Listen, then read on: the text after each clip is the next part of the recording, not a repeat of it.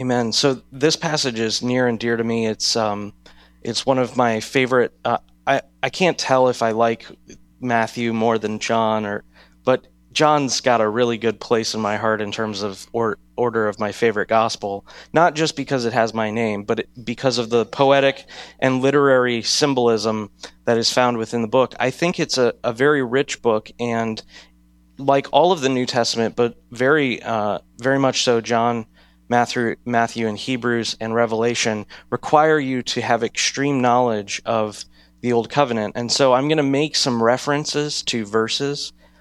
Um, this may be, I, I do this a lot on my slides. Um, I don't bring it out during the sermon because it's we just don't have enough time usually. But there's there's this thing, you may see it in Bible studies or books or even in your Bible. Uh, it's C F and then a, a verse or a reference, and that just means confer or consult. And so if you wish to um, study more, you can write down uh, the references as we go along. There's going to be a lot of stuff that we don't uh, cover today, and um, but uh, but there will be a little note on the slide here and there. So there, with regard to how this passage informs our Lenten season, how we begin it, um, I want to make some observations. I want to look at the nature of the the beggar and his life uh, very briefly. I want to look at Jesus' comment that he's the light of the world. That in this passage is set up and contrasted against the blindness of legalism. That is, the Jews and the Pharisees in their questioning of the man and his parents demonstrate that they themselves are intolerable or not even compl- uh, completing the law as they are demanding Jesus to have completed it. I want to look at the man's willingness to believe and the perspective that Christ brings forth as being God's perspective on the situation, what God himself sees. This passage is all about uh, the poetry and language of seeing, going from blindness to sight, going from sight to blindness, and then finally at the end we see how God's perspective on the situation shines light on our moral condition before we encounter Jesus, and then finally our need for Christ in this season and in our entire life. So with that, I w- would like to just comment The the nature of this man, it, it's easy to read a passage in the scripture and not engage your mind or heart, and you're just moving along a little bit too quickly. I, I think what's striking to me about this about this chapter is this man is not a cripple or someone who had been injured. This is a man who was born blind. He was blind from the moment he was uh, ber- born, uh, maybe even conceived. This man was was handicapped and, and disabled uh, right from the beginning of his life. Uh, in verse one, we see that he's born blind, or a man blind from birth. And then verse eight, uh, the neighbors and those who had seen him mention before he was a beggar. And they're asking, you know, is this not the man who used to beg? So in this culture uh, today, we have uh, many assistants or aides for uh, people with handicap. Um At every office in the United States, according to the uh, A D A, you're supposed to have signs that have Braille uh, on the uh, signage and um, various capacities for consuming content. In the past, if you wished to read a book and you were blind, you would have to have someone read it to you. Uh, I had a friend growing up. His name was Sean Ruff. His mother was blind, uh, born blind, and she was uh, actually able to use the internet. Uh, she would use this little device, and it would uh, it was kind of an assistance to a, a normal computer, but she was able to read and examine things and actually did her job through the internet and provided for herself. In this scenario here, however, this man's blindness is totally shaping his entire worldview and identity. He's blind, he's in poverty, he's a beggar. He's not able to provide for himself. And in this situation, he's just going around and asking for things. Now, this narrative doesn't bring it out, but it doesn't even see, it seem to indicate that the, the blind man even asked Jesus' help. Rather, it's bought, brought on by the disciples. The disciples are struck with the brokenness of this man's condition to the point that they wish to discover why he's blind. Remember, the disciples are being taught by Christ, and as they live together for these three and a half years of his ministry, they ask him questions from time to time. And to me, it seems seems to be clear that what prompted this question was the brokenness of this man's situation. He was a beggar, used to set, sit on a street, blind from birth. Probably we can infer that he had few friends. He was probably a social outcast. The text doesn't say that explicitly, but I, I'm convinced that this man, his condition was something so terrible that when the disciples pass by him, they say to Jesus, you know, Jesus, give an account for what's going on with this man. Was it this man's sin or his parents' that he was born blind? Now, they question Jesus in this way, and I think Jesus responds with a remarkable uh, a remarkable outlook on the situation. Verse two, as we've read before, and his disciples asked, Rabbi, who sinned, this man or his parents, that he was born blind? Jesus answered, it was not that this man sinned or his parents, but that the works of God might be displayed in him.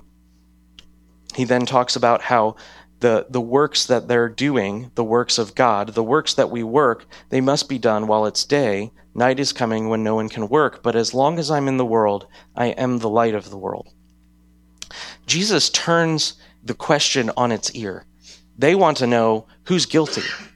The disciples are asking, is it this man's sin or that his parents who sinned that caused his blindness? And Jesus doesn't want to get into that blame and shame game. He doesn't want to get into assigning guilt and finding out, you know, what, what went wrong where. Jesus' perspective, and this is God in the flesh walking and talking the very words of God, he says that this man was born so that the works of God would be demonstrated, that they would be revealed. What an amazing outlook. You and I, we encounter things in our life. We have struggles, uh, suffering, death, loss, decay, and we simply respond often, uh, where where did I go wrong? God, are you punishing me uh, with this sickness? Are you, are you, am I falling into the consequences of my own sin?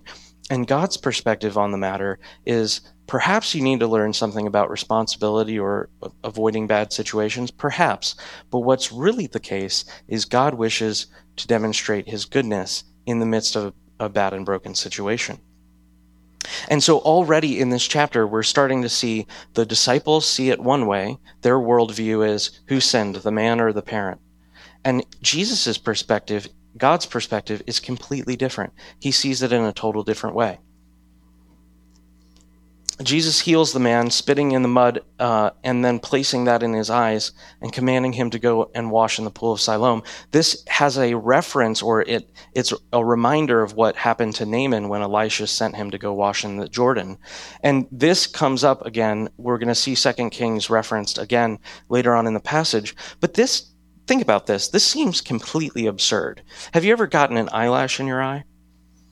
I was once at Resource... Uh, two years ago when I was working in Columbus, and I was sitting at my desk and I was programming along. I got an eyelash in my eye at the end of a conference call, and it was so painful that I literally put it on mute, told my teammates, you got to finish the call, I've got to go, ran to the bathroom, threw water in my eye to get it out, and for thirty minutes I was in probably the most agonizing pain of my life. It was, it was terrible. Can you imagine the idea of trying to heal someone who's blind by putting junk in their eyes, taking a bunch of dust and dirt and mud and spitting in it? Now that's gross and unsanitary, and spreading it around, making a little mud pie and pressing it into a man's eye. I mean, this seems absurd. Jesus himself said, if you, you know, what, wish to help your brother remove the speck from his eye, first take the log out of your own. No, Jesus is putting stuff into his eye. To the natural mind, this is absurd. And yet, again, this chapter is all about perspective. God sees the matter, and that's exactly the right thing to do. Our natural mind sees that, and we say, how can that work? God comes in with a knowledge and wisdom that is otherworldly. It, it simply is not up for us to see it that way. After the neighbors hear of this miracle, the man in the story is brought to the Pharisees. Immediately, the Pharisees jump all over and nitpick what has Uh, been done by the Son of Man. They question Jesus, how could he be righteous because he doesn't obey their religious system of laws? Now, I want to make a point clear here that the Sabbath at this time uh, is the law of God. It was it was commanded to be uh, observed. You had to take the Sabbath and, and reserve it as a day that is holy unto the Lord. But the Jews, the Pharisees in this chapter, they had so twisted the perspective of the law of God that they themselves had morphed it into their own religious system. Paul in the book of Galatians makes it clear that no flesh will be justified. And by, by that, uh, it was never the case that God in the Old Testament wished to have his children or the people of Israel obtain salvation by doing the works of the law. It was always, as Galatians makes clear, part of the promise to Abraham that God would bring a blessing to all the nations and that that promise would be fulfilled. And the book of Hebrews says that Abraham was righteous. He was counted as righteous because of his response in faith to the promises of God. Abraham didn't even live when the law was around. And so if salvation came about through the law, then Abraham himself isn't justified. Surely his spiritual children wouldn't be therefore. So it, it's never the case that God wished for the Pharisees or, or the Jews or, or the people of Israel at all to ever obtain righteousness through doing the works of the law. But the law became to them a point of stumbling. And they they had seen the law as a, a, a system of commandments to do and to uh, to keep in order to obtain favor with God. So Jesus, in this, in their perspective, is a breaker of the Sabbath because they believe in strict literal Sabbath. You don't do anything. You just sit in a chair, maybe eat a meal, stay at home. You know, don't do any work, don't travel, don't do anything. And Jesus here is is spitting in the ground and and stirring it up. He's doing work. He's uh, healing someone. That's that's evil in their sight. John nine, sixteen through seventeen. Some of the Pharisees said, "This man is not from God, for he does not keep the Sabbath." Now, this is when the, the aspect of the Old Covenant trial becomes a very important framework to understand this passage. In the Old Covenant, whenever there was some sort of sin, uh, the the people of Israel, the law says, are commanded to expel the sin from among them. And so there are these uh, systems of tribunals, uh, whether it's, you know, be taken before the high priest or before a local synagogue or system of teachers. And in this case, this passage is really a trial. And so the Pharisees open up their trial with a statement. Some of the Pharisees said, "This man is not from God, for he does not keep the Sabbath." Now, we're going to see in a minute how that is completely on its face, null and void. Th- those who are sitting in judgment cannot introduce evidence. Think about it like this. In a court, let's say we're doing a murder case, the judge is not able to get off of his stand, sit in the witness box, and then also admit pieces of evidence into be articles A, B, and C. That's, that's completely illegal. That's not the way a, a fair trial works. And yet those who are sitting in judgment are already asserting at the beginning of this trial that Jesus is a lawbreaker and certainly not from God. "How can a man who is a sinner do such signs?" And there was division among them. So they sent, said again to the blind man, "What do you say about him, since he has opened your eyes?" The blind man responded, "He is a prophet." Now we're already beginning to see the doubt of the Pharisees multiplying and the faith of the man born blind who is now healed beginning to multiply. It's it's as if they're going at an at a, an impasse, or or rather an inversion of of faith. The the Pharisees, they are initially perplexed, and there are some who believe and say, "No, he's a good man," and others who say he's a lawbreaker. And the man born blind didn't know who he was. He just was healed. And then later he says he's a prophet. But as the trial goes on and the different witnesses are brought in, the Pharisees doubt more and more, and the man born blind comes to greater and greater faith. The Pharisees' central concern in this uh, passage is how Jesus could heal if he didn't keep the Sabbath, according to their understanding. Now, it's Jesus' perspective, and of course it should be our perspective, that the the days of celebration, uh, the days of rest, are to be done unto the Lord for bending up the broken heart, or binding up the brokenhearted and restoring things. But rather, the Jews are just concerned about strict legalism. After questioning the man, the Jews call for other witnesses, his parents. Notice the two questions that they ask. John nine, eighteen through nineteen. The Jews did not believe that he had been blind and he had received his sight. Okay, so they're not going on the first witness of the man born blind. Okay, we're we're okay with that.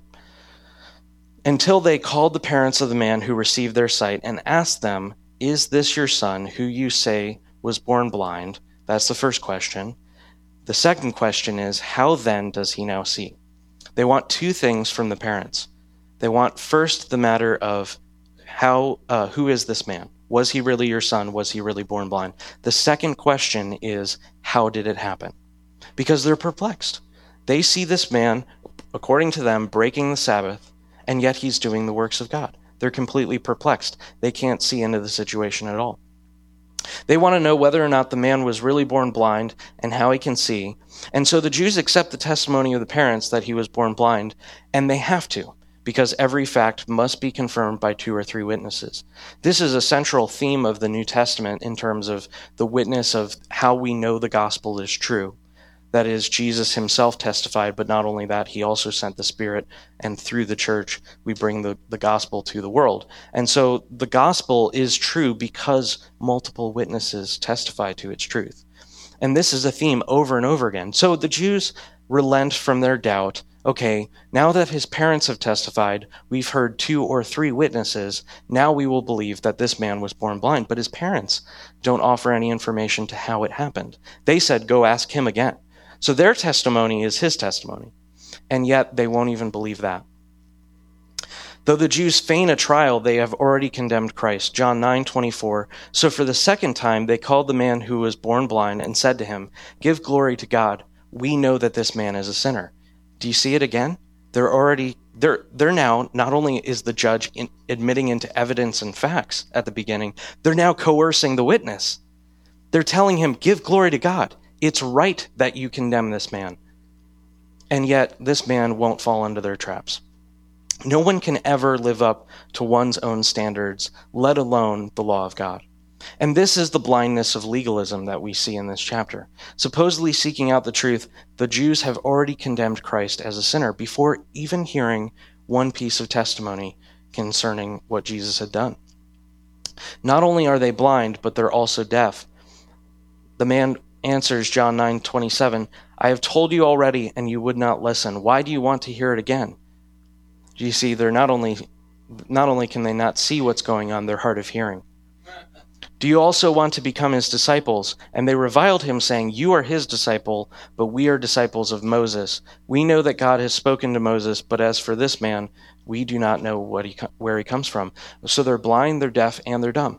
They, but not mute. They, they, they admit their own ignorance. We do not know where this man comes from. Now, that, what's beautiful about the language of the scripture is you can interpret it two ways. They are saying, we don't know where he comes from, uh, meaning he claims to come from God or be sent from God. We don't know if that's true. But when we see them saying that phrase, we certainly hear they don't know that he's from God.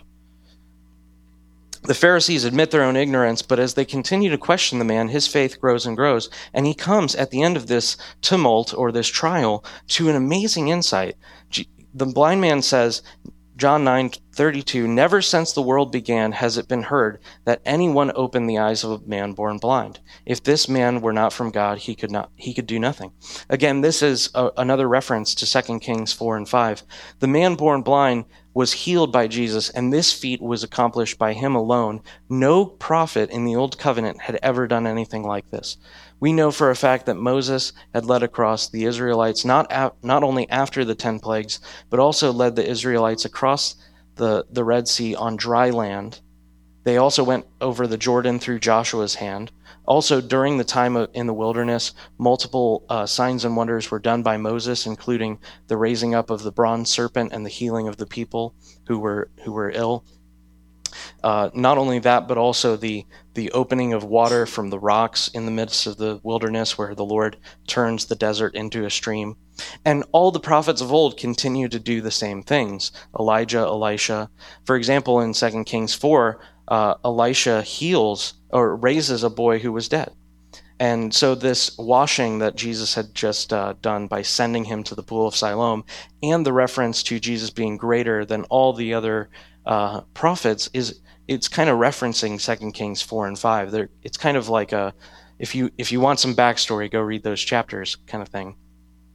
No one had ever healed a man born blind, and so Jesus is demonstrated in this passage as someone, capital S, someone who is greater than all the prophets, yea, even greater than a prophet could be. And this is what the man comes to see. With each passing question, the Pharisees, they grow harder and harder in heart towards God, and yet the man born blind is responding in greater faith. At the end of the trial, after they cast him out, not receiving his testimony, not following the law of God, they themselves breaking the law by not listening to a fact that was confirmed and established by two or three witnesses, they go on and uh, cast him out. And at the end of this, Jesus comes and visits with him. Nine, uh, John nine, thirty-five through thirty-six, Jesus had heard that they had cast him out, and having found him, said, "Do you believe in the Son of Man?" He answered, "And who is he that I may believe in him?" What strikes me the most about this passage is not just that this inversion of doubt and faith are taking place. What really strikes me the most is the willingness to believe that this man uh, demonstrates. He is quick to believe. What is the common uh, criticism of God's people? That they were slow to believe, hard in heart. What does he? What does Jesus marvel at? The only thing that perplexes Jesus in the Gospels, he marvels only at one thing in the Gospels, the unbelief of his disciples. And what strikes me as amazing in this passage is the willingness. You can, it, when I read this passage, it's kind of like one of those uh, moments that I really feel at home with the narrative. If you remember a few months ago, I was talking about John the Baptist when he encounters uh, Jesus coming down to be baptized. And he, he kind of is baptizing people, and and he looks up and says, "Behold the Lamb of God who takes away the sins of the world." For me, this passage is one of those kind of moments. This man responds in such quick willingness of faith that it seems as if when I read it, this man is responding right at the end of Jesus' words. "Who do you believe in the Son of Man? And who is he?" A quick response, a, a heart full of faith. "Who is he that I may believe in him?" You see, the Pharisees in this passage, in their blindness, they demonstrate their hard of heart. They're blind, they're deaf, they don't have any knowledge of who Jesus is. And even after multiple witnesses that Jesus really is from God, they do not believe. And yet this man believes at the moment that the Son of Man speaks to him. Only hours before, he was completely unaware of God's grace that would be upon him, but now his natural and spiritual eyes can see. He responds, uh, Jesus responds to him, "You have seen him, and it is he who is speaking to you." He said, "Lord, I believe," and he worshiped him. This is an amazing response to a miracle that God has done for, for this man. This man demonstrates to us the, the type and manner of faith that is uh, appropriate to God's intervention in our life, to rather turn from our unbelief and to respond in faith. As I mentioned before, this this story, this narrative, this historical account, uh, in its beauty of literary form, it is an account, and it's it's woven completely uh, to set up a contrast between God's perspective and our perspective, between blindness and, and sight. And this is where Jesus himself, his, the very words of Jesus, give you the key to unlocking the meaning of this passage. God's perspective, as it's demonstrated in this in this chapter, is, again, at the beginning, Jesus said it wasn't this man's sin nor his parents', but that the works of God would be demonstrated. So also in this portion, he then opens our eyes to see what he is all about. He's doing an act of mercy, and yet he uses the word judgment. John nine thirty-nine, Jesus said, "For judgment I came into this world, that those who do not see may see, and those who may become blind, uh, those who do so may become blind." You see, God's mercy is just the, our perspective on the situation. When God comes over and over again in the Old Testament, when he comes uh, in the midst of his people, God remains God, and where at, where the people's Uh, hearts and, and behaviors are uh, determine sometimes the interaction uh, that, that takes place. What was God's command to Moses when he was visiting with him on the mountain? He said, "Don't let any of the people or even their livestock touch even the brim of the mountain." No one but Moses was allowed to go on up. And what this means is that God, when he comes, he comes in grace, and yet God is holy. Jesus here is doing an act of mercy, and yet he uses the word judgment. His judgment against sin is the mercy that he shows to his children. And the judgment that he makes against sinners is the mercy that he shows to his children. Jesus says, "For judgment I came into this world, that those who do not see may see, and those who see may become blind." Now that is, to me, a remarkably different type of Jesus than what I think is portrayed in the Jesus videos uh, that are so popular today. There's a new one coming out called The Son of Man. I'm not very excited for that. I'm more excited for Noah. I think that's going to be a better movie. Um, I think they're going to do a bad job with The Son of Man. I, I don't want to say something bad about a film I haven't seen, but I don't think they're going to get it right, because from what I've seen of the trailers, he sounds kind of like he's high on marijuana, honestly. The Son of Man trailer that I've seen, Jesus looks like he's on a trip of some sort, not to do any good. I, I think that the perspective that we have with Jesus is one that, it, yes, Jesus is meek and mild. He does not burn, uh, you know, cover a, a smoldering wick. He doesn't extinguish a dimly lit candle. And yet at the same time, uh, he won't bless a candle that's burnt out. Jesus in this passage is saying that because you claim to know me, I, I am of no use for you. And this is exactly our perspective. Some of the Pharisees uh, near him had heard these things, verse forty, and said to him, "Are we also blind?" Jesus said to them, "If you were blind, you would have no guilt." What an amazing grace. That that phrase right there. You see, some of sometimes we think that Jesus is just here to serve us or to help us, and yet Jesus says, if you're not willing to be helped, I, I can't help you. Say what you want about any sort of uh, prevenient grace or, or or what have you, whatever your perspective on how people get saved, whether it's they accept the Lord's grace or the, God's grace overpowers him. In this passage, Jesus is saying, if you're not willing, I won't come in your house.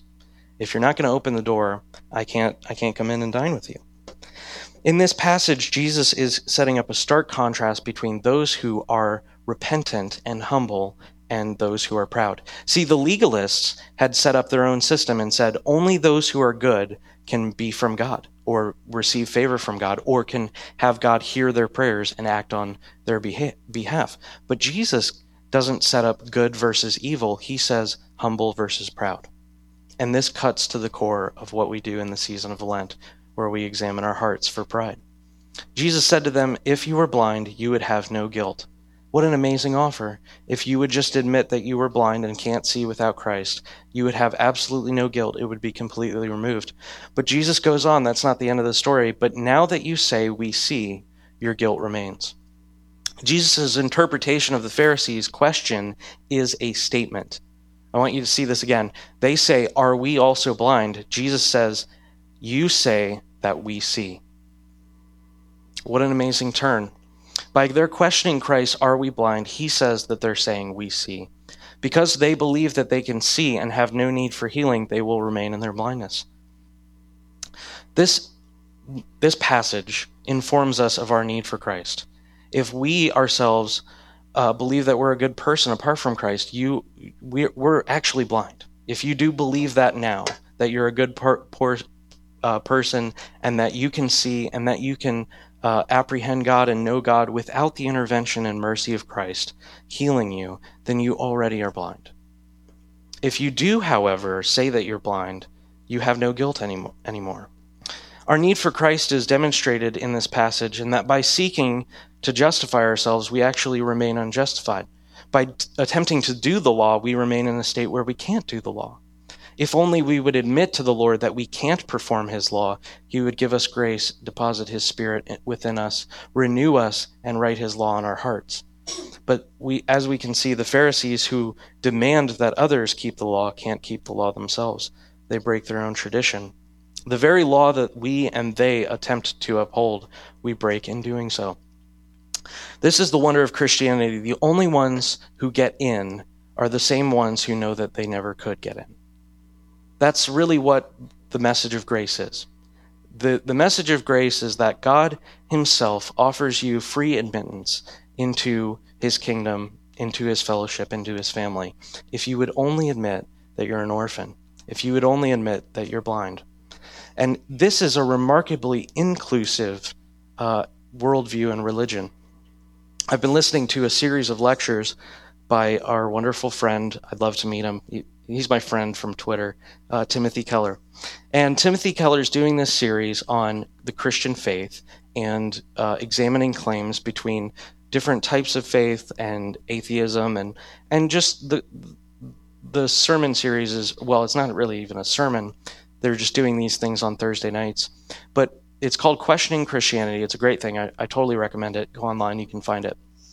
But in that se- in that series, he is offering the stark and often uh, very po- uh, poignant uh, criticism of Christianity. That criticism that criticism is that all who must be, all who would be saved must be saved through the name of Jesus Christ. And what Tim Keller does so many times in that passage or in that uh, series, especially with this criticism, is he turns it around. Okay, you say that, you know, instead of calling on Christ, you have to be good to get into heaven. You know, the the, the common criticism is, uh, you know, why can't I just be a good person? Well, actually, being a good person is a radically exclusive uh, group of people, rather than all those who would just call upon the name of Christ. You see, the gospel is that anyone can get in if they would just admit that they need him. And to not adopt that and to adopt a view of you have to be a good person to go to heaven is a radically exclusive and very small group. You're saying that, you know, you have to have a good life and not be born with addictions or or be born with handicaps or be born in some way that that sets you on a path of, of sin and brokenness. You have to perform some moral law. The the group that can can be good people is much smaller than the group of all people who can admit that they're blind. In this manner, we only see our need for Christ. Uh, it, only if we see our need for Christ will be he, will he be of any benefit to us. This informs how we are to do our season of Lent. In this season, when we reflect on the darkness in our own lives, we must join our voice with Bartimaeus, and even though all around may shout out, "Keep quiet," we must join ever more loudly, "Son of David, have mercy on me, for I am a sinner." This is the call to the gospel again every day, is that we would admit, Jesus, without you, we cannot see. You are the light of the world. Come and open our eyes to receive from you. And this is what we must do in the season of Lent. We must look at our own life, examine the things that are that are wrong, repair them or remove them if they are things that we should be doing or things that we shouldn't be doing. And in that manner, we must cry out for mercy. Bartimaeus is probably a, a, a very similar situation to this, but he's a blind man. He sits by the side of the road, and he calls out, "Son of David, have mercy." They tell him to keep quiet and to, to shut up. And that's what our flesh does, and sometimes even our friends. When we're examining things in our life that are dark, that are that are that we're ignorant about, that we're blind concerning, and we wish for God to remove or repair those situations, in that midst, we must cry out ever more loudly. That is what we do in the season of Lent, and that's what Christ can do for us. It, again, I'd like to say it's only if we see our need for Christ that he can be of any benefit to us. So let's pray. Father, we thank you.